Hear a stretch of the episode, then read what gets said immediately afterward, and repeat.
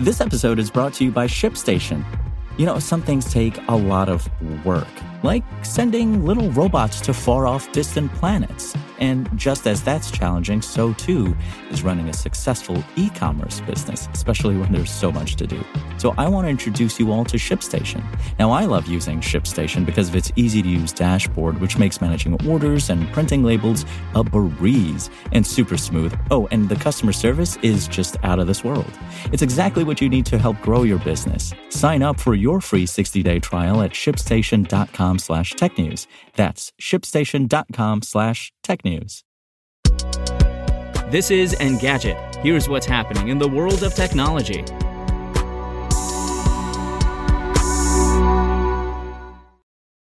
Today is May 16th.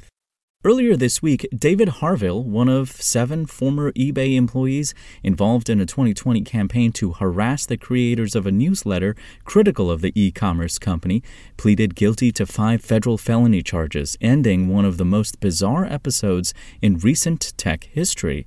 In June 2020, the U.S. Department of Justice charged six former eBay employees, including Harville, with conspiracy to commit cyberstalking and conspiracy to tamper with witnesses.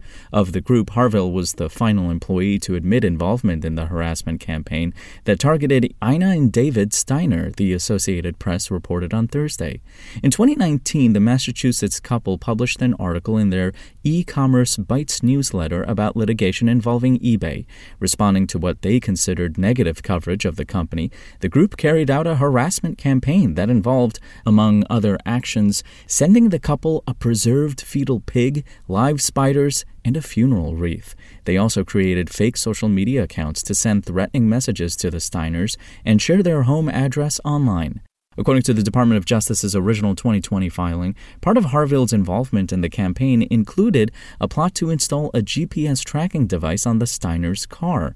Harville, alongside James Baugh, one of the other former employees charged in the scheme, carried with them fake documents allegedly designed to show the two were investigating the Steiners for threatening eBay executives. Last July, a federal judge sentenced Philip Cooke, the first of the seven former employees convicted in the scheme, to 18 months in prison.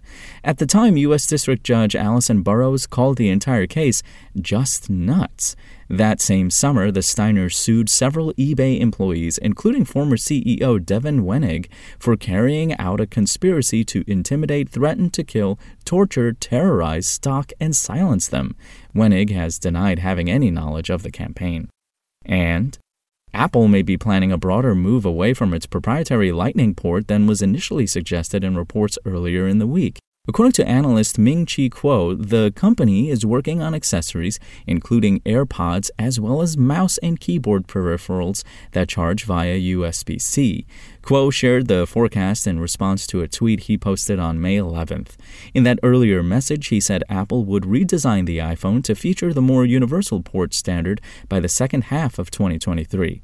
Bloomberg later corroborated Kuo's prediction. Exactly when Apple could move its accessories to USB C is unclear. Kuo only said the transition would happen in the foreseeable future. According to the report Bloomberg published on Friday, Apple won't release a USB C iPhone until next year at the earliest. It would make the most sense for the company to complete the move all at once, but there's no guarantee it will do things that way. As with a potential USB C iPhone, Apple's motivation for moving its accessories away from Lightning may have more to do with avoiding regulatory scrutiny than creating a better user experience. In an effort to cut down on electronic waste, the European Union has spent years pushing for a universal charging port and last month moved one step closer to mandating USB C on all small and medium sized electronics. If you want to catch the latest tech news as it's happening, check out Engadget.com or tune in again every weekday.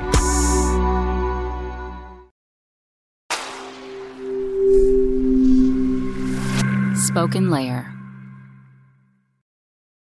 Want to learn how you can make smarter decisions with your money? Well, I've got the podcast for you. I'm Sean Pyles, and I host NerdWallet's Smart Money Podcast our show features our team of nerds, personal finance experts in credit cards, banking, investing, and more. And they'll help you make the most of your money while cutting through the clutter and misinformation in today's world of personal finance.